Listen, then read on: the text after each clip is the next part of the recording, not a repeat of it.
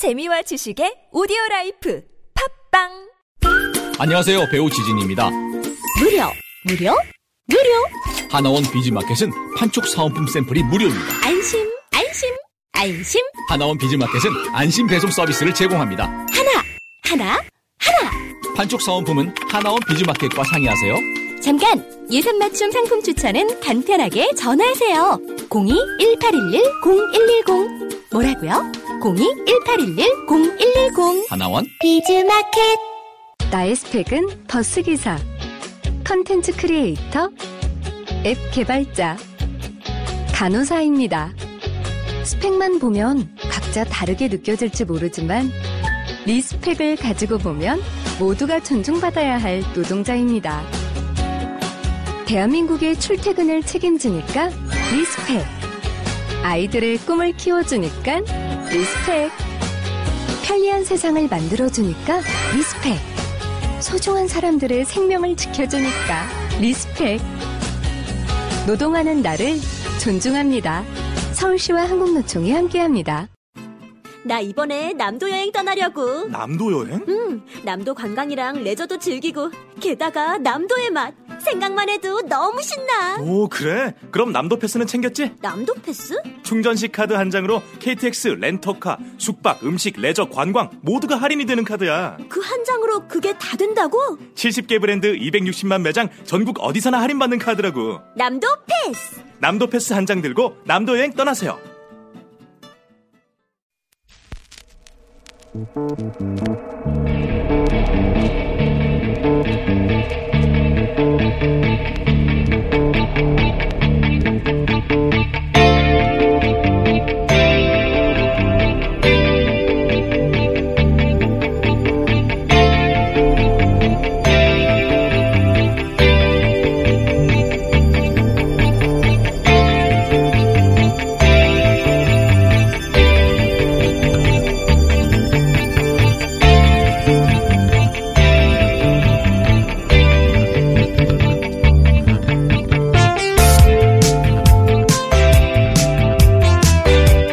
안녕하세요. 김호준입니다.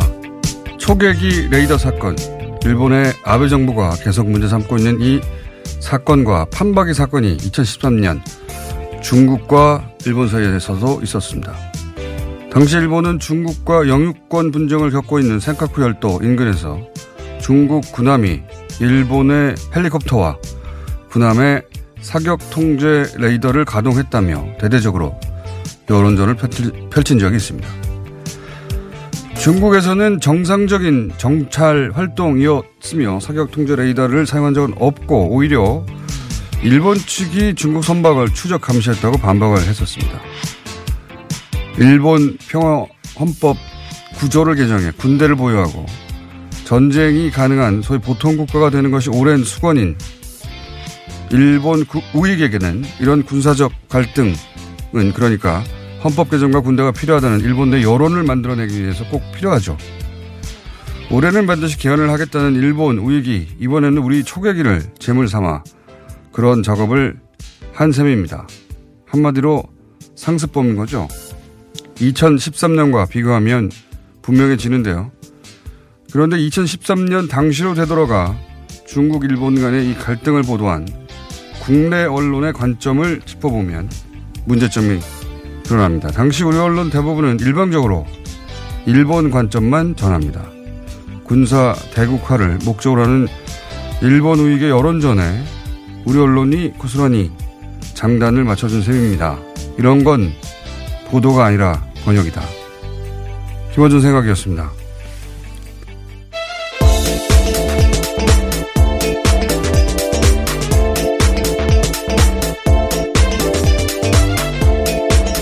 시사인의 김은지입니다. 예. 비슷한 사건이 있었어요. 네. 네. 지금도 계속해서 영토 분쟁이 일어나고 있는 갈등 지역 중에 하나입니다. 다우이다오라고 중국어로는 그렇죠. 부르는데요. 당시 사건은 사실은 거의 똑같은 구조인데, 똑같은 구조인데, 어, 이제 이게 이제 센카쿠를 분쟁 지역으로 만들려는 중국의 의도, 또 중국은 침략자다 이런 이미지를 만들어서 헌법 개정하려는 일본의 의도 양자 모두 그런 게 있을 수 있는 그런 사건이었건 사건이었거든요. 근데 어 그냥 우리 언론은 일본 보도를 그대로 전했어요. 예.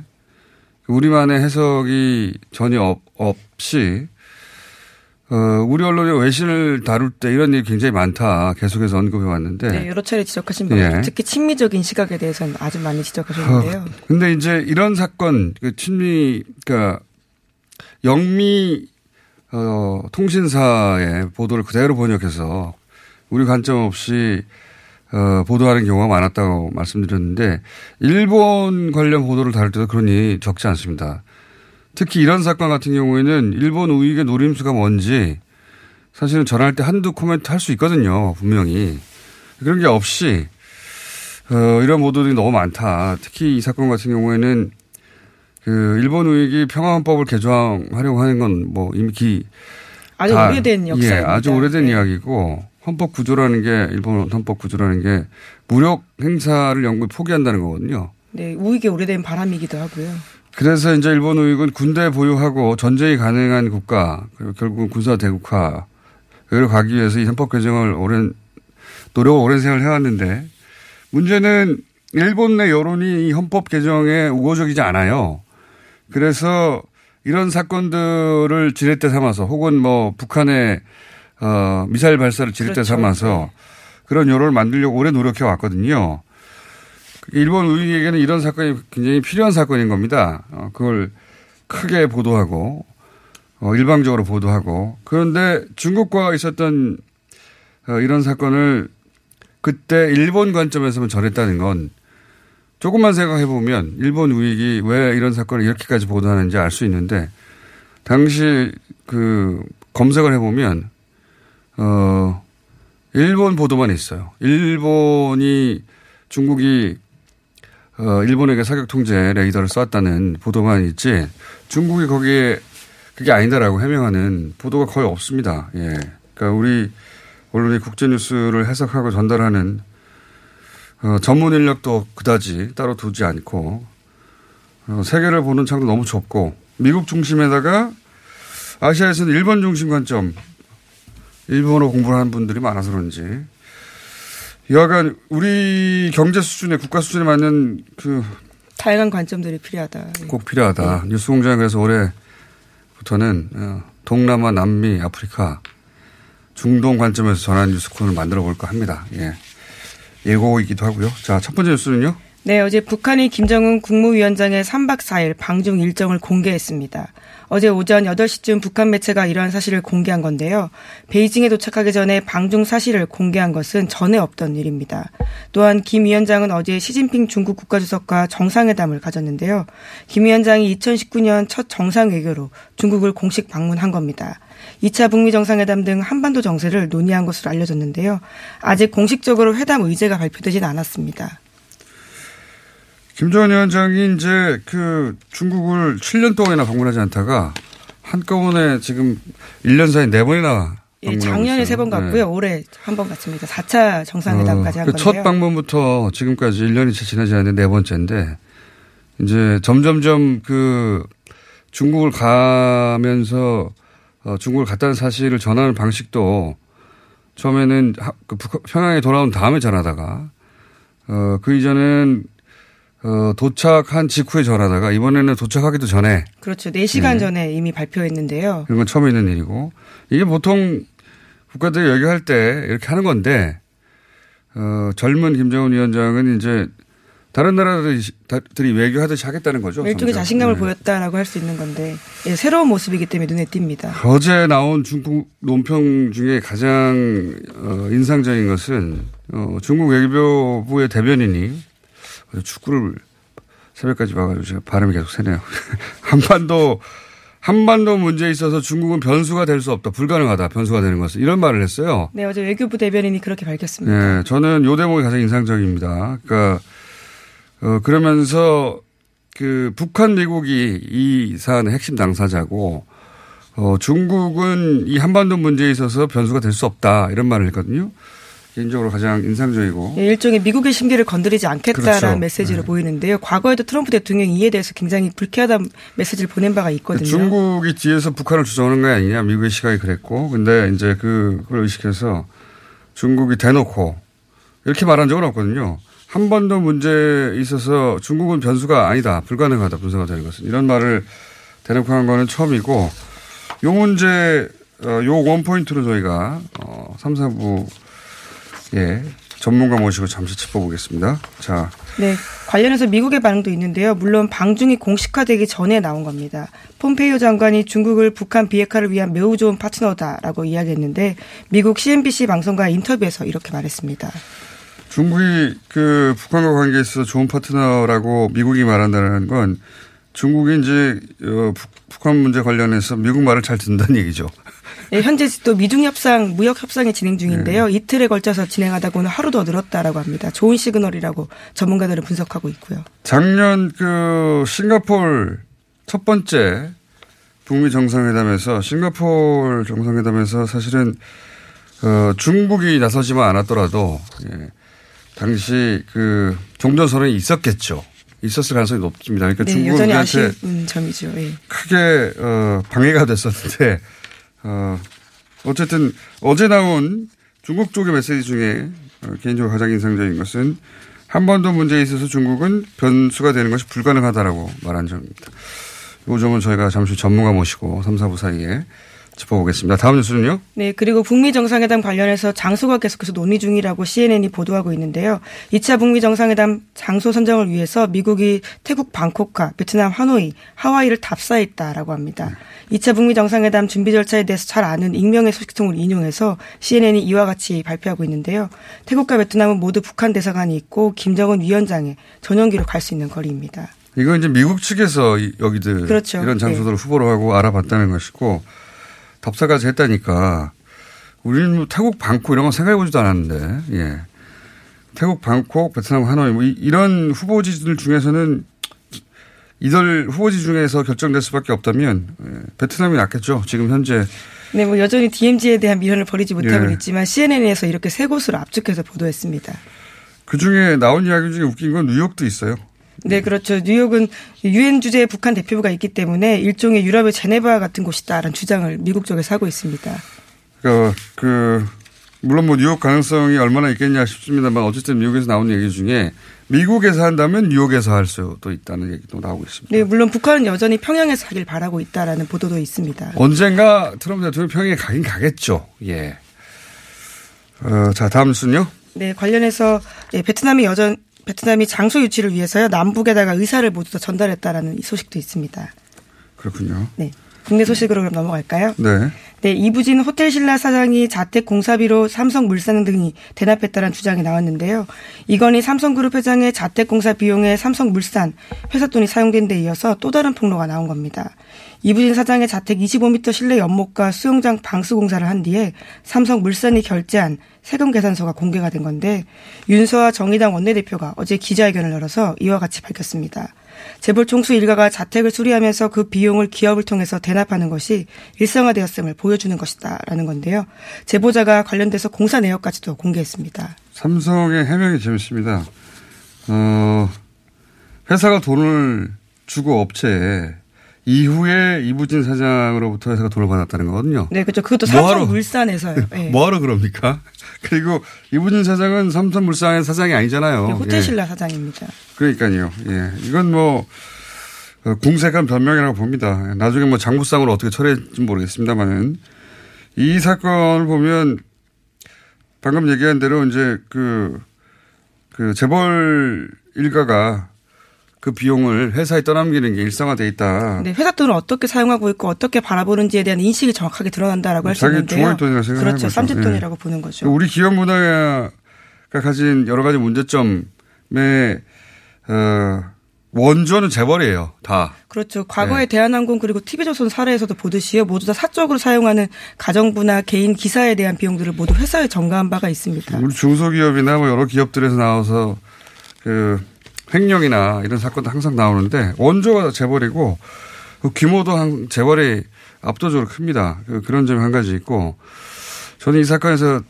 어 하나 또 하나의 포인트는 어 삼성이 최근에 곤란한 일들을 다 이건희 회장의 책임으로 떠넘기고 있어요. 보면 어 이명박 대통령 다스 소송비 대납권도 이건희 회장한테 네, 굉장히 큰 건이었습니다. 떠넘겼었죠. 예. 그리고 세금 관련도 이건희 회장한테 떠넘기고 있고. 또 차명 계좌 관련된 부분도 그렇고요. 이명, 그 이건희 회장을 기소하는 게 무의미하고 기소가 안 되잖아요. 예. 그 관점에서 보자면 그 물론 뭐 아무리 의식 의식 불명이어서 본인은 그 자식들이 그러고 있는지 모르겠죠. 기소 중지가 될 수밖에 없는 상황인데요. 예. 자식들이 그렇게 하는 거잖아요, 사실은. 예. 아무리 의식 불명이지만 예. 어, 부모의 명예보다는 그냥 이렇게 하면 일처리는 간단하죠. 예. 네, 당장 형사적인 책임을 지지 않아도 되는 상황이긴 합니다. 비정합니다. 네. 이쪽 재벌의 부모 자식 간 관계를 보면 참 비정하다는 생각도 합니다. 자, 다음 뉴스는요? 네, 강원랜드 소식 오랜만에 전해드리겠는데요. 강원랜드 채용 비리로 기소됐던 채용집 전 강원랜드 사장이 어제 1심에서 징역 3년의 실형을 선고받고 구속됐습니다. 1심 재판부는 강원랜드 채용 과정에서 점수 조작 등 부정한 방법이 광범위하게 이뤄졌다라면서 대부분 혐의를 유죄로 인정했는데요. 앞서서 지난해 7월 달에 강원랜드 채용 비리 관련 수사단이 자유한국당 권성동 의원과 염동열 의원을 업무방해 등의 혐의로 불구속 기소한 바가 있습니다. 이들은 지인 등을 채용해서 강원랜드에 영향력을 행사한 혐의를 받고 있는데요. 하지만 현재 모두 부인하고 있고요. 이 재판은 다투고 있는 중입니다. 지금 강원랜드 관련해서 강원랜드 쪽의 책임자들은 다 실형을 선고받았어요. 예. 사장은 3년 실형, 실형 받고 수감됐고, 인사팀장은 1년 선고받았고, 어, 그리고 기획조정실장도 징역 10월, 집행유예 2년, 예. 실형 선고 다 받았는데, 어, 이 청탁을 한쪽, 예, 권성동 의원이나 염동열 의원, 어, 이분들은 다 전면적으로 부인하고 있습니다. 네, 여전히 불구속 상태에서 재판을 하고 있는데요. 다투고 있는 상황이기 때문에 아직까지 결과는 나오지 않았습니다. 결과가 어떻게 나올지. 예. 청탁을 받은 사람들은 다 감옥 갔는데 청탁을 한 사람들이 지금 여전히 전면적으로 부인하고 있다. 시간이 거의 다 됐네요. 예. 예. 그럼 한 가지 소식만 더 전해드리고 가겠습니다. 예, 법원이 강제징용 신일절, 신일철 죽음 국내 자산 압류를 승인했다라는 소식을 나왔는데요. 그러니까 강제징용 피해자 쪽에 신청을 받아들여서 그 지연 손해금에 대해선 더 이상 주식을 팔 수 없다라는 결정이 나왔습니다. 일본이 이제 이 사안 가지고 또, 예, 초계기뿐만 아니라 이 사안 가지고도 난립니다. 예, 네. 이미 아베 총리가 지난 주말에 토론 프로그램에 나와서 이와 같 유감이다라고 밝힌 바가 있거든요. 그리고 어 관세를 어떻게 한다느니 보복 관세를 한다는 이런 얘기까지 하고 있어요. 요사는 적지 않은 어, 파장과 어, 앞으로도 계속될 것 같아서 저희가 따로 한번 다뤄보겠습니다. 조만간. 여기까지 하겠습니다. 시사인의 김은지였습니다. 감사합니다. 안녕하세요. 배우 박진입니다. 추운 날씨만큼 난방비 걱정도 많이 되시죠? 제가 난방비 아끼는 꿀팁 하나 알려드릴까요? 그건 바로 보일러를 열효율 높은 친환경 보일러로 바꾸는 거예요. 열효율 높은 친환경 보일러는 연간 13만원 정도 난방비를 절약해주고 거기다 미세먼지와 온실가스 배출을 10분의 1로 확 줄일 수 있다니. 아참, 교체하면 10만원 할인, 12개월 무이자 할부. 아시죠? 자세한 내용은 120 다산 콜센터로 문의하세요. 이 캠페인은 서울특별시와 함께합니다. 아 시원하다. 오빠 나 오빠 로션 좀. 안 돼. 저번에도 쓰고 가져갔잖아. 오빠 거 엄청 좋던데? 얼굴이 환해지는 게 남자 화장품이 왜 이렇게 좋아? 갈색병 원료 명품 비피다가 고함량으로 들어가 있다네. 오빠 이거 바르고 얼굴 엄청 환해졌잖아. 아 그게 다 로션 덕분이었구나. 빨리 내놔 나 좀 쓰게 바르는 순간 살아나는 환한 얼굴. 여자가 탐내는 남자 로션 헤이브로 맨즈 브라운 올인원 로션. 지금 포털에 헤이브로 검색하세요. 먹었니? 많이 묻다이가. 떠나라. 체지방? 무지 많다이가. 떠나라. 콜레스테롤? 많이 높다이가. 떠나라. 일석삼조 다이어트 미궁 떠날 땐. 체지방 핫 콜레스테롤 핫핫 먹은 만큼 싸주마. 새끈하게 비워주마. 핫핫핫. 체지방 콜레스테롤 완전 분해 완전 배출. 일석삼조 다이어트 미궁 떠날 땐. 떠날 때 세계 구매 시 유산균 사랑 민감한 너에게 그리고 밥사바 추가 증정 이벤트. 잠을 충분히 자도 피곤한 분 운동 시작부터 힘들고 지치는 분 일상의 활력이 필요한 분 이런 분들을 위해 활력 충전 코어업을 추천합니다. 코어업은 활력 충전에 필요한 9가지 기능성 원료에 신개념 단백질과 아미노산을 더해 차원이 다른 활력을 선사합니다. 박지희와 제시카가 추천하는 활력 충전 코어업. 포털에 코어업을 검색해보세요. 새해 복 많이 받으세요.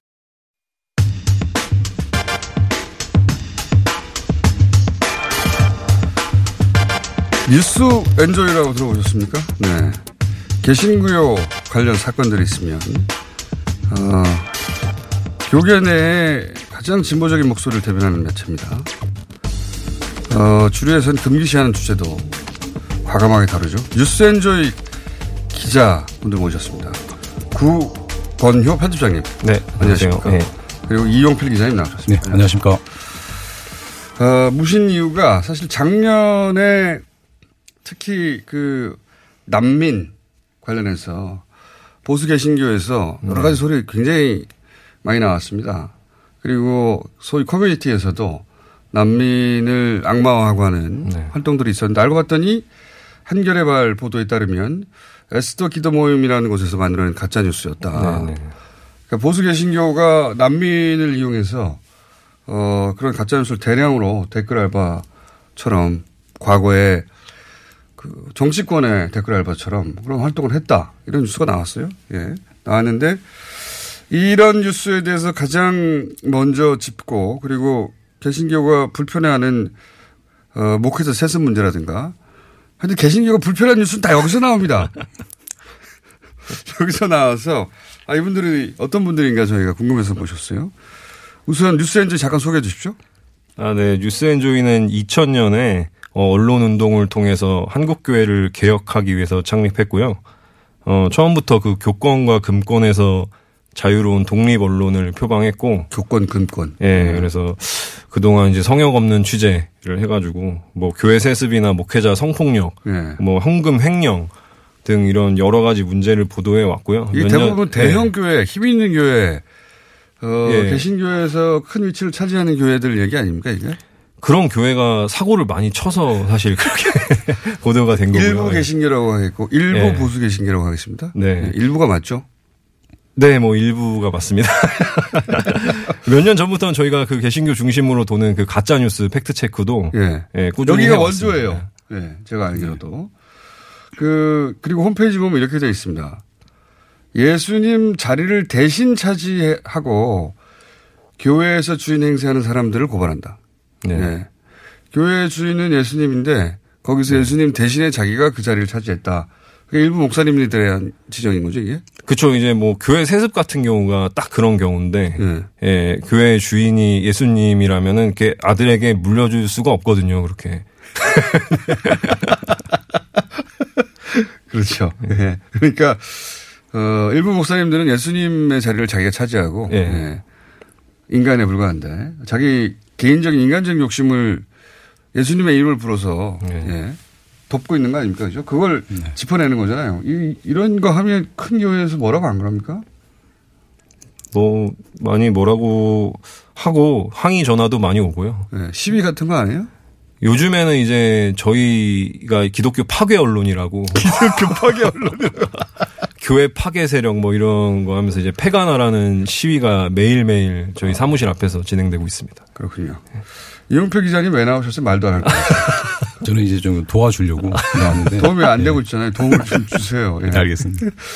그리고 작년 얘기 좀 해볼게요. 에스더 기도 모임. 이거는 알고 계셨어요? 한겨레가 보도하긴 했는데. 에스더 기도 운동 본부라는 그 조직 자체는 이제 오래됐기 때문에 네. 알고 있었고 뭐 그런 보수 내지 이제 극우 성향의 개신교를 대변한다라는 거는 네. 뭐 익히 알고 있었던 얘기고요. 한겨레 취재에도 도움을 주셨다고 제가 알고 있는데.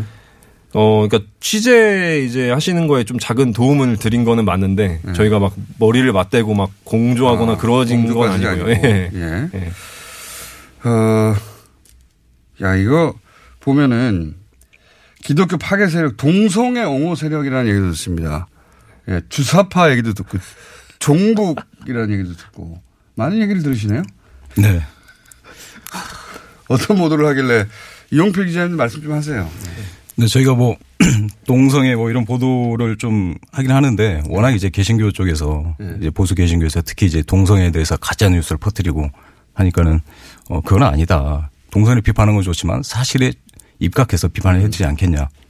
그런 기사를 많이 썼는데 그러다 보니까 저리 동성애 옹호 세력이라고. 음, 사실관계가 틀렸거나 과장되거나 네. 만들어내는 뉴스에 대해서 지적했을 뿐인데 네. 옹호 세력이라고 한다.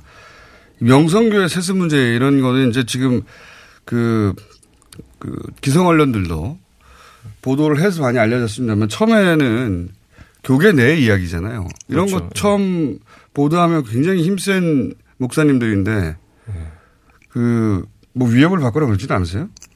저희는 뭐 하도 그렇게 찍혀가지고 뭐 위협이나 회유나 이런 거를 아예 잘 시도를 안 하시고 아, 쟤들은. 원래 저러니까. 예. 예. 저희가 명성교회 세습은 그일 때부터 최초로 보도했습니다. 음. 저희가. 그러니까요. 예. 성폭력 문제 같은 경우는요.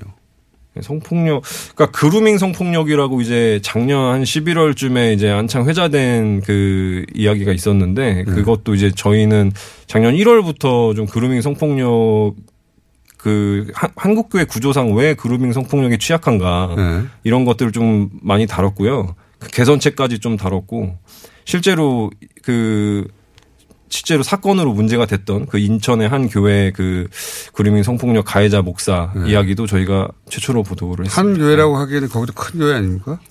예, 뭐 꽤 규모가 있는데요. 네. 뭐 그렇게 초대형 교회는 아니고. 예. 그래요? 예.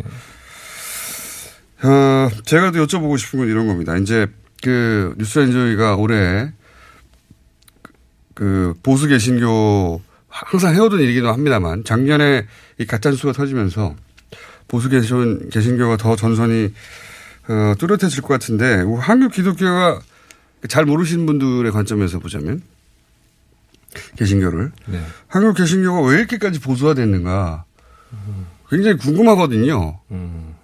네. 그 이용필 기자님은 휴대폰 그만하시고요. 인터뷰 응해주세요. 네, 알겠습니다. 인터뷰 나와서 휴대폰만 계속 하시는 분은 또 처음 봤어요. 아, 저희가 네. 나눠서 답변을 준비했는데 예, 지금 공장장님 하신 질문이 딱 제가 준비한 질문. 아, 그래요? 지금 네. 본인이 준비한 건 그럼 몰아서 제가 나중에 물어보기로 하고요. 예. 이렇게까지 보수화된 이유가 뭡니까? 그 되게 어려운 그- 질문이고 거의 극우화됐다고. 예, 여러 가지 또 이유가 있을 일부가. 수 있는데 저희 제가 볼 때 이제 그 지도자들인 목사들이 좀 네. 영향력을 행사하고 싶은 욕망이 좀 크기 때문이 아닌가. 그래서 영향력이라 하면 뭐 정치적 영향력이라든가 이런 겁니다. 네, 그렇죠. 뭐 교인들에게 이제 그런 그런 교회 예. 목사님이 교인들하고 예. 신앙을 돈독히 하면 되지 왜 정치적 영향을 가지고 싶어 해요? 모르겠어요. 그러니까 그렇게 좀 자기 영향력을 어쨌든 행사를 하려다 보니까 네. 좀 기득권 눈치를 보게 되고 좀 그 한국 현대사와 맞춰서 이렇게 좀 보수화한 경향이 있지 않은가 그런 어. 정치권에서 개신교를 과거 보수 정권들이 적극적으로 이용하려고 했죠. 그 신도들 예, 표 그렇죠. 예, 욕심 예, 예. 때문에. 근데 그 거기서 어, 정치권이 내미는 손을 잡는 정도가 아니라 본인들이 거꾸로 적극적으로 내밀기도 했다. 네네 뭐 그런 서로 이제 이해관계가 맞으니까 예 그렇게 같이 간 건 아닌가 그런 근데 생각이 듭니다. 하필 그 초대형 교회들은 왜 또 그런 교회들이에요? 그러니까 그렇 게 했기 때문에 그렇게 초대형 교회가 된 것 같고요. 그 내막이 좀 예. 궁금합니다. 그러니까 정치적 네. 영향력을 가지고 싶은 목사님들이 네. 그렇게 정치권과 손을 잡고 하는 것까지는 뭐 개개인의 성향이라고 봐요. 네. 본다고 치면 그런 교회가 왜 하필 커지는 거죠? 그러니까 그 그렇게 이제 어떤 카리스마적 지도자가 있는 게 신도들을 통제하기가 편하잖아요. 그러니까 이제 영향력이 큰 사람일수록 그냥 좀 맹종하는 신도들이 더 많아지고. 아, 저 목사는 네. 누구누구하고도 친하고 정치권하고도 네, 네. 힘도 세고 그러니까 저 교회 가야 된다 이런 분위기가 만들어지고 점점 커지는 겁니까? 네, 그러니까 서로 이제 영향을 주고 받으면서 이제 또 정권의 혜택을 입은 교회들이 점점 커지고 그러면서 계속 또 영향력도 커지고 이런 식으로 좀 반복되어 온 게 아닌가 그런 이- 생각이 그렇게 듭니다. 이렇게 크고 이런 일들에 거론이 많이 되는 분들은 대부분 극우 성향을 가지고 있단 말이죠. 네네. 희한한 결탁입니다. 그러니까 이제 목사님들이 이제 그런 뭐 진보적인 목소리라든지 좀 옳은 소리를 네. 하기 시작하면은 또 예, 교인들의 또 입장이 막 갈리고 이러니까 커질 수가 없어요. 애초에. 그분들은 또 적어요 교회가. 예. 맞아요. 이런 맞습니다. 이야기하고 진보적인 얘기하고 이런 목사님들 있잖아요 분명히. 예, 있습니다. 있죠. 네. 교회가 작아요. 예. 목소리가 작아서 영향력도 너무 작으시고. 그러니까요. 그 목소리가 잘 안 퍼집니다. 예. 한마디 하시죠, 영필 기자님. 준비해온 게 뭡니까, 질문. 예? 어떤, 분- 어떤, 저는 지금 명성교회 관련해 가지고 이렇게 좀 준비를 하는데 또 질문 안 해주셔가지고 명성교회는 뭐, 벌써 PD 수첩도 더 다르고 네, 예, 다 해가지고 그렇습니다. 다 알려졌잖아요. 예, 예. 그러면 명성교회를 어, 초반부터 취재해온 그 뉴스 엔조이에서 어, 명성교회에 대해서 그러면 이 뭡니까 세습 문제에 대해서 네. 간단하게 정리하면 네. 왜 이런 일이 벌어졌고 네. 취재 기자로서 한번 네. 해- 해주세요. 몇 마디 하고 가셔야죠. 예, 감사합니다. 예. 앞서 뭐 저희가 말씀드렸다시피 명성교회 세습 같은 경우에는 가장 큰 패착이 타이밍이다. 타이밍이요? 타이밍. 왜요? 이게 교단에서 명성교회 속한 교단에서 2013년에 이 세습 금지법을 제정을 했는데요. 예. 근데 그 이전에 했으면 지금보다는 그 덜 이전. 시끄러웠을 텐데 왜 하필 그때 안 하고 최근에 했- 했냐? 왜 그렇습니까? 이게 이제 좀 제가 취재를 하다 보니 하다 보니까는 아무래도 이제 재정 문제와 좀 관련이 있지 않겠냐. 아버지 목사가 네. 아들 목사에게 물려주려면 뭔가 이 재정 문제를 해결하고 갔어야 되는데 네. 그때 그 일을 해결하지 못했기 때문에 세습이 좀 미뤄진 거다. 그러니까 그 절에 하고 싶었는데 네, 예, 예. 돈 문제가 좀 복잡한 게 있었어요. 예, 예. 실제로 그 명성교회 1990년부터 2013년까지 이 교인들 몰래 그 네. 적립금, 이 네. 비자금을 이제 운용을 해왔는데 그 액수가 800억에 좀 달했죠.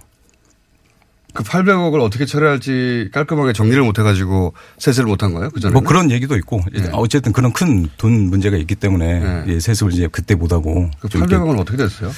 그 뭐 교회 측 설명에 따르면 다 썼다. 예. 지금 남아 있는 게 별로 없다. 영수증도 없고. 뭐 그 실제로 그 돈을 이제 관리한 분이 또 이 장로님 계셨는데 네. 야, 또 그분이 또 자살을 또 하시고 아, 그렇죠. 무서운 사건입니다. 예. 예. 알고 보면 무서운 사건이에요. 예. 그렇게 이런 큰 돈이 오가고 그 교회 내에서 절대적인 영향을 가지신 분들을 다루고 하다 보니까 뉴스엔 저희가 어 이런 역할을 하는 그 개신교 매체가 뉴스엔즈밖에 없어요, 그죠? 전통 네, 뭐 전통을 자랑하는 볼수 있죠. 예. 그죠? 예. 어, 뉴스공장과 앞으로 예, 여러 가지로 협력해서 개신교 쪽에서 전체 개신교가 아니고 일부입니다. 일부 아주 일부 일부가 아닌데 개신교 전체 기독교인들에게 뭐랄까요 좌절감을 안겨주는 뉴스는 다 거기서 나오거든요. 아, 네. 그렇지 않습니까? 네, 뭐, 실제로 그 대형 교회가 한국 교회 전체인 것처럼 그렇게 좀 과잉 대표되는 경향도 좀 있고요. 네. 아, 말씀하셨듯이 그런 또 옳은 소리 하시고 또 좋은 소리 하시는 목사님들은 또 영향력이 너무 작으셔서 네. 예, 그렇게 좀 드러나지가 않으시고 또 그런 문제점들이 좀 있습니다. 그 다 제가 한 얘기고 이미. 그래서 저는 저희가 이제 모신 이유는 뉴스엔조이하고 어, 자주는 아니어도 가끔씩 콜라보를 해봐야 되겠다. 네, 좋습니다. 예. 그 뉴스엔조이 저도 자주 보진 않는데 이런 사건이 터질 때마다 검색해 보면 결국 뉴스엔조이가 가장 오래 전부터 가장 깊숙이 취하고 있더라고요. 네. 예. 그래서 올해는 일부 네. 일부 보수 개신교 사실은 보수라고 이런 붙이기보다 극우라고 말하는 게 더 맞을 정도의 네. 그런 성향을 가진 어, 대형 교회 들의 문제에 대해서 어, 가끔씩 뉴스 엔조이와 콜라보를 하겠다. 예, 그런 말씀도 드리고 고생하신다고 네, 모셨습니다. 감사합니다. 네. 네. 그리고 이용필 기자님은 네. 다음 시간에는 안 나오셔도 될 것 같아요. 네, 알겠습니다. 아니면은 역할 부담을 더 자세히 하고 이용필 기자. 목소리가 좋은데. 예. 자, 두 분 다 기독교인이시죠? 네, 맞습니다. 예. 여기 근무하는 기자들은 대부분 기독교인이겠죠? 예, 전부 기독교인입니다. 예. 그렇죠. 그런데 예수님 자리를 왜 당신들이 차지하고 있어? 이런 문제의식을 가진 분들입니다. 네. 오늘 여기까지 하고요. 올해 어, 가끔씩 모시겠습니다. 오늘 말씀 감사합니다. 네, 감사합니다. 네. 구권효 편집장님 그리고 어, 안 나오셔도 될 것 같은 이용필 기자님이었습니다.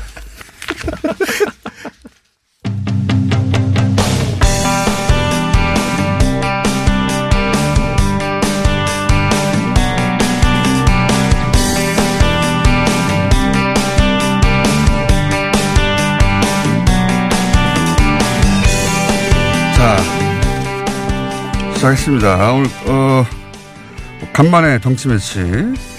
작년 12월 한 중순이죠. 그때쯤하고 다시 모셨습니다. 박시영 민주코리아 부대표님 나오셨고 안녕하십니까? 네, 반갑습니다. 어, 배종찬 어, 알릴레오 진행자 나오셨습니다. 아니, 안녕하십니까. 거기 앉아 계세요, 거기. 깜짝 놀랐네. 뉴스 공장 안 불러주셔가지고, 네. 아이, 참네. 길, 잃, 길 잃고 헤매, 헤매다가, 네. 예. 유시민 이사장하고 그 전부터 아셨어요? 그 전에 TBS만 뵀죠. TV에서 만난 게 아니라 TV를 통해 봤다는 거 아닙니까? 봤죠, 네. 네. 이거 유시민 작가가 자리는 깔았는데 실속은 배종찬이 챙겼다. 네네. 아니, 저분이 왜 저기 있어? 이런 분들 꽤 있었을 것 같아요. 유시민 이사장을 유심히 보다가, 자, 어, 최근에 크게 화제가 된, 예, 어, 유시민 이사장의 노무현 재단에 알릴래요. 고칠래요. 예, 제목 좀 바꿀 수 없냐고 물어봐 주세요. 예, 앞으로도 계속 진행하십니까? 저는 패널이니까요, 그냥. 패널 진행은 아니고요. 진행이 뭐 실제 진행하는 것 같은데. 네. 진행에 가깝더라고요. 재미를 담당하고 있기 때문에 진행하시는 얼른 진행해 주시죠. 네. 뭐 그렇게 오래 갈 것 같지는 않더라고요, 관계가. 자, 오신 이유는 네. 두 가지입니다. 이제 뭐, 어, 새해가 밝았고, 전체적으로, 어, 대통령 지지도, 그리고 차기 주자군에 관한 얘기를 한번 큰 틀에서 짚어보려고 하는데, 우선 대통령 지지도가 40% 중반에서부터 50% 중반 사이 왔다 갔다 하는 여론조사가 몇 가지 나왔어요. 예. 어, 올해 어떻게 전망하십니까? 그리고 그 변수는 어떤 게 있을까요? 어, 일단은 최근에 이제 악재들이 좀 있었잖아요. 뭐 네. 많았죠. 저기 김태우, 뭐 신재민 등등해서 여러 가지 악재만 있지 않았습니까? 계속해서. 그럼에도 불구하고 좀 하락세가 있었는데 좀 꽤 저기 어, 40% 중반에서 50% 중반 예. 높은 수치입니다. 그 2년차 말 치고는요. 과거에 좀- 비하자면. 그렇습니다. 네, 과거 근데 이제 전 두 가지로 보는데 일단은 어 대통령이 경제에 좀 주력하고 있다. 네. 이 이미지를 확실히 좀 주는 것 같아요. 다른 메시지를 죽이고 어 경제 관련된 메시지만 집중해서 내고 있고요. 보도량은 적습니다. 네. 대통령이 거기 올인하는 것에 비해서. 네. 그래서 그다음에 이제 민심과의 일체감. 그러니까 대통령의 생각이 내 생각과 다르지 않구나라고 느끼게끔 국민들한테 메시지 좀 전달하고 있다. 이렇게 보여지거든요. 그게 하락이 일단은 최근 여론조사는 하락은 멈췄어요. 그렇습니다. 네, 하락이 멈춘 요인이다. 네. 그다음에 이제 뭐 운영위에서 그 민간인 사찰 이 문제를 네. 털고 갔다. 의혹이 해소된 거 아닙니까? 실질적으로 예. 보면. 예. 신재민 어, 사무관 사건도 사실은 노출량이 엄청 많았고 어, 이게 실 어, 실상이 어떠냐고 상관없이 이렇게 이제 노출량 많고 논란이라고 보도되면 그 자체가 여러 지지율을 떨어뜨리거든요. 그렇습니다. 이게 네. 40% 미만으로 떨어졌을 때가 사실은 어렵습니다. 한번 30% 떨어지면 어 오르락 내리락은 하지만 어 50%까지 올라가기 굉장히 어렵거든요. 그래서 40%를 지켜내는 게 굉장히 올해 과제일 것 같다. 어, 저는 뭐 김정은 답방이라든가 여러 가지 또 민생에서 성과들 생활적폐 청산의 어떤 가속도가 좀 붙으면 5에서 10% 포인트는 올라갈 수 있다라고 보여지고요. 역대 정부도 마찬가지였습니다. 40%대를 버티고 있으면 50% 올라갔다가 또 떨어질 때는 떨어지고 이렇게 오르락 내리락 하게 되는데 30%로 떨어지면 회복하기가 약간 쉽지는 않습니다. 뭐 만으로는 그렇지 않지만 임기 3년 차에 접어들지 않습니까? 이 대통령 지지율에 가장 크게 영향을 주는 것이 역시 이 북한 경제 공약이거든요. 경제 북한 공약. 그래서 경북 공이라고 하는데 이 글로벌 경 방금 만드신 용어죠. 네? 네? 방금 만드신 경복공. 딴 생각하고 있더라고 보니까 표정 보니까. 그동안 계속 사용해 왔는데. 네. 아, 네. 본인만 사용하는 조 경북공. 근데 근데 국민들은 역시 경제 쪽에 관심이 가장 많거든요. 근데 뭐 글로벌 경제로 보나 우리 경제 전망으로 보나 2019년 한 해는 상당히 경기가 둔화될 것이다. 그렇다면 큰 성과보다는 작은 성과 정도를 기대할 수 있을 테고 또 북한은 이 북미 정상회담을 하든 아니 김정은 위원장의 답방이 오든 물론 대통령 지지율은 올라갈 겁니다. 하지만 얼마나 오래 갈 것이냐 또는 그것이 얼마나 클 것이냐는 또 제한적일 수 있는 것이거든요. 그런 만큼 가장 중요한 것은 오를 텐데 올랐다가 다시 이제 그럼요. 다시 떨어지겠죠. 그러니까 이게 지금 올해 민생을 안정시키는 게 급선무고요. 두 번째는 우리 사회가 깨끗해지고 공정해졌구나. 이것을 어떻게 보여줄까? 이것을 국민들이 체감할 수 있게 만들 수 있느냐 없느냐. 그게 이것이 내년 총선에서도 굉장히 중요한 판단 기준이 될 겁니다. 그게 청와대 어뭐 비서실장 교체해서 이기가 네. 출범한 이유이기도 한 것 같은데 이기는 그럼 어떻게? 평가하십니까? 일단 청와대 참모는 사- 가장 중요한 게 사실 대통령과의 호흡입니다. 이제 그런 부분에서 두, 어, 특히 이제 그 노영민 실장과 황기정 수석 같은 경우는 굉장히 이제 오래된 측근이기 때문에 호흡은 잘 맞을 것 같고요. 중요한 것은 이제 3년 차가 시작되기 때문에 보통 역대 정부 다 3년 차 때 증후군을 알았거든요. 어떤 증후군 알았습니까? 어, 측근 비리, 측근 게이트들이 3년 차에 많이 터지고 당청 간의 갈등, 대통령 지지도 좀 떨어지다 보면 당청 간의 음. 갈등들이 생- 사람, 예, 예, 그렇습니다. 자기 정치하기 싫어하는 사람이 그다음에 나오죠. 이제 청와대 기강 회의 뭐 이런 것들이 이렇게 나타나거든요. 기본 레퍼토리인데. 네. 그래서 안정감을 강화하면서도 소통을 강화하고 개혁성 이 부분들을 이제 겸비할 인사들이 필요했는데 그 측면에서는 적기다라고 봤습니다. 왜냐하면 국정쇄신이 좀 필요한 시점이었거든요. 타이밍은 좀 네. 늦었다는 평가도 있는데 적절하다? 저는 적절해 보입니다. 그건 긍정적인 영향을 줄 것으로는 보이는데 왜냐하면 그동안 여론이 약화됐던 것이 이 대통령의 성과 또는 정부 부처 쪽으로 가 있어야 되는 지나치게 청와대에 대한 관심이 너무 높았거든요. 네. 이게 청와대에 관심이 높다는 것이 결코 대통령 지지율에는 도움이 안또 된다? 좋을 리 없는 것이고 그렇다면 이제 청와대에 대한 관심을 어느 정도 거두어 갈 수 있다는 점에서는 긍정적인데 그렇다면 이번 교체에 대해서는 정말 할 이미 했어야 되는 교체이기 때문에 당연한 교체 아니냐 네. 당연한 하는 것. 때문에 이 긍정적인 영향은 제한적인 정도 수준으로 음. 나쁜 건 보여집니다. 아닌데 그렇다고 이것 때문에 네. 크게 지지율이 올라가는 하지 막. 환호할 정도는 거죠. 화제가 될 만한 인사들은 아니잖아요. 네. 알겠습니다. 오히려 조용조용, 그러니까 임종석 일기 같은 경우에는 굉장히 상징적인 인물들이 많았는데. 그렇죠.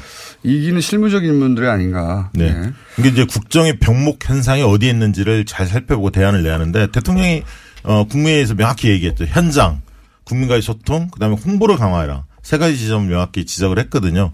그 점에 어, 주안점을 좀 둬야지 않을까 그런 생각이 사실 아직도 임기 초예요. 맞습니다. 3분의 1 지났습니다. 네, 이제 만, 아직 만 2년이 안 됐어요. 만 2년이 20개월. 안 돼서 네, 네. 아직 사실 임기 초라고 할 수 있습니다. 임기 초반의 마지막 부분 정도 되는 거죠. 현재. 그렇죠. 예. 네. 그래서 자꾸 3년 차라고 하니까 임기 3분의 2는 지나간 것 같은데 아닙니다. 네. 예. 초반이고요. 아직 많이 남았어요. 네. 네. 갈 길이 멉니다. 차기 주자 얘기 좀 해보죠. 유시민 노무현재단 이사장하고 인연이 거의 없으시다고 하셨는데 네. 그러면 앞으로도 계속 나오시는 건 아니죠 거기에? 뭐 한 가지 인연이라면 제가 새롭게 발견한 사실은 유시민 이사장도 우리 뉴스 공장의 애청자다. 왜냐하면 뉴스 공장을 보고서 배정- 배정찬 본부장을 알게 됐다고 하시더라고요. 알게 된 것은 이해가는데 네. 굳이 발탁까지 하신 이유는 배정찬 이사 그 본부장님 뭐를 본 겁니까? 계속 그 뉴스 공장에서 구박당하는 모습을 보면서 애처로웠다. 이건 제 진단입니다. 그, 아니 처음에 제안할 때 무슨 이유가 있었을 거 아닙니까? 그 유머 감각이 마음에 듭니다. 헤어스타일 잔디 좋아요라든가 이유가 없으셨던 것 같더라고요. 이유도 없는데 그냥 접속하셨어요? 이유 없는 발탁 뭐 이런 거죠. 네. 아마 뭐, 뭐 헤어스타일인 것 같습니다. 머리는 머리인데 브레인은 아니고 그냥 단지 헤어스타일. 네. 자, 어, 유시민 이사장이 등장하면서 네. 본인은 절대 아니라고 하는데 네. 이 차기 주자 시장이 좀 출렁했습니다. 네. 그렇죠? 이 효과를 어떻게 보십니까? 어째 뭐 기존 유시민 전 장관이 갖고 있는 작가가 가지고 있는 어떤 존재감 이건 이미 많이 알고 있지 않습니까? 그렇죠. 그런데 이제 이 유튜브를 하겠다 네. 이렇게 이제 밝혀지니까 이제 뭐 전후에서 한번 여론조사 돌려보니까 유시민을 대체할 만한 그 영역 그러니까 논리적이고 개혁성이 강하면서도 좀 결단력 있는 이 측면의 대체제가 좀 없는 것 같아요. 지금 주요 아니, 그러니까 후보. 저는 뭐가 여기서 궁금하냐면 그 시사평론가로서 네. 그리고 그, 놀, 그 놀라운 그 논리력 이거야 오래전부터 검증된 바인데 어, 그런 사람이 유튜브를 한다고 해서 갑자기 유튜브가 폭발한 게 아니라 예. 그런데 그 분이 사실은 차기 주자군으로 묶일 수도 있는 거 아니야 하고 겹치면서 이게 폭발력이 생긴 거 있지 않습니까? 그렇죠. 네. 일종의 저도 이게 드라마 기대 심리 아닌가. 네. 계속해서 유튜브를 보면서 어떤 내용이 나올지도 궁금한데. 이 차지 차기 그 주자군에 영향을 미칠까요? 그 아니? 이 유시민 작가가요. 정치 신인이 아니지 않습니까? 정치 그렇죠. 한복판에 있었던 장관까지 한 사람입니다. 그리고 이미. 2007년에 대선 준비를 했었습니다. 대선 실제로. 후보로 출마도 했었죠. 출마 출마해서 경선에 떨어진 거죠. 네. 그렇기 때문에 그때하고 다르죠. 예, 예. 그 이후로 더 이제 정치적 중량감이라든가 대중적인 인지도가 어, 많이 확산이 그때는. 안티가 좀 많았어요. 예. 말은 잘하는데 참 싸가지가 없다고 이런 음. 말 진짜 많이 들었는데 최근 10년 사이에는 어, 그 기, 그때를 기억 못 하는 분들도 많고. 그렇죠. 이미. 예. 그리고 최근에 방송이나 또는 예능 프로그램 나가면서. 토론회에서 예능이나 그런 이미지는 싸그리, 싸그리 없어지고 네. 거의 없어지고 어, 지식인의 면모. 예. 네. 그러니까 지금 진보 강화됐어요. 진보 진영이 원하는 것을 정확히 포착한 거죠. 가짜 뉴스가 범람하고 있고 누군가는 해야 하는데 역할을 자임하는 최전방 공격수는 안 보이고 그것을 유시민 어, 전 장관이 하겠다 이렇게 하니까 환호하는 거죠. 고수의 기환 이런 느낌입니다. 그래서. 그거 플러스 저는 이제 자꾸 궁금한 것이 이제 다른 어 야당 후보군하고도 이제 얘기해 보려고 하는 건데 이 후보군도 쭉 있, 잖아요 네. 야당도 있고 여당도 있고 유시민 이사장이 여기 툭 본인의 의사와 무관하게 음. 들어옴으로써 만들어진 파장이 있느냐 이거죠. 있죠, 당연히. 예. 예. 일종의 이제 잔잔했던 연못에 마치 돌을 던진 것처럼 그동안 여당 쪽, 어떤 여당 쪽, 효과가 있을까요? 진보 쪽에는 주로 이낙연 총리 뭐 주목받았던 대선 후보 그런 데는 후보들이 있었거든요. 근데 그 후보들이 아닌 오히려 유시민 이사장 쪽으로 관심이 모아짐으로써 과연 유시민 이사장이 어떤 결정과 어떤 누구에게 마음을 주느냐에 따라서 판도가 네. 본인이 변할 수도 나오냐 안 거죠. 나오냐 안 네. 나온다면 누구하고 그럼요. 어, 뭐 교감을 하느냐 이런 게 영향을 미치겠죠. 그렇습니다. 그리고 친노의 적자 이미지가 있는데 그동안에 이제 김경수 도지사가 그 부분을 상당 부분 지지세를 어 지지세가 꽤 있었는데 최근 어쨌든 드루킨 사건 이후로 조금 지지, 지지율이 하락을 했고요. 그 자리를 어 유시민 전 장관이 단숨에 차지한 그런 효과를 거뒀다 이렇게 볼 수 있을 것 같습니다. 이게 야당의 대선 구도에는 어떤 영향을 줄까요? 황교안 전 총리를 비해서 오세훈 네. 시장이 최근에 전 시장이 어, 좀 주목받고 있습니다. 당권 주자로서. 달라질 수 있는 것이 이제 보수 쪽은 특별한 인물이 부각되지 않는 가운데 뭐 한교안 전 총리 일종의 총리 효과지 우리가 총총 효과라고 하는데 주목을 받아왔는데 우리가 아니라 본인이. 예. 네. 본인만 계속 그런 용어를 쓰고 있습니다. 네. 저만 저만 참으면 되는 거네요. 네. 그런데 유시민이라고 하는 아주 독특한 지금 배경을 가지고 있는 인물이 등장하기 때문에 이제는 구도가 그동안 황교안 전 총리 대뭐 이낙연 총리 또는 다른 대선 후보로 거론되던 인물이었는데 과연 유시민 이사장 에 대항하는 또 대항마가 그렇, 그렇죠. 보수 쪽에서는 어떤 어떤 인물이 나와야 될까? 지금 그 대목까지 그 염두에 두고 뭐 판을 짜기에는 아직은 좀 시기상조. 판을 짜는 사람은 그럴 텐데 네. 마음속 연상될 때 네. 말씀하신 총총 효과가 결국. 용어는 웃기지만 없는 네. 게 아니거든요. 네. 이걸 계속 기억 안 하면 총총이 또 사라지죠. 저는 유시민 작가가 전개에 뛰어들 수밖에 없는 상황은 두 가지로 보는데 하나는 첫 번째는 한국당한테 정권을 넘길 상황. 그래서 다른 주자가 범 여권, 그러니까 민주당이나 정의당이나 이런 등등에서 대, 그 대안이 없을 때. 두 번째는 지금보다는 적어도 지지율이 두 배 이상은 높아야 하지 않겠습니까? 지금 뭐10% 초반대인데요. 20% 중반대는 나와야. 다들 10% 가지고 나누고 있습니다 지금. 아니 그때 그 유시민 전 장관의 무게감으로 봤을 때는 그 정도는 돼야 검토해 보겠죠. 아 본인이? 예. 아 검토를 할 거라고 생각하세요? 저는 준비된 정 준비된 대선 후보라고 보기 때문에 1년 전에만 준비해도 된다. 대선 앞두고. 너무 몰아가시는 거 아니에요? 이런 대목에서 고칠레오를 하고 싶어 할 것 같습니다. 네. 다음 고칠레오 주제는 뭡니까? 다음 고칠래요? 저도 궁금한데. 네. 그 유심히 유심히 보죠. 아무래도 배종찬 본부장을 배종찬. 이유가 두 분이 보수층까지 흔들려는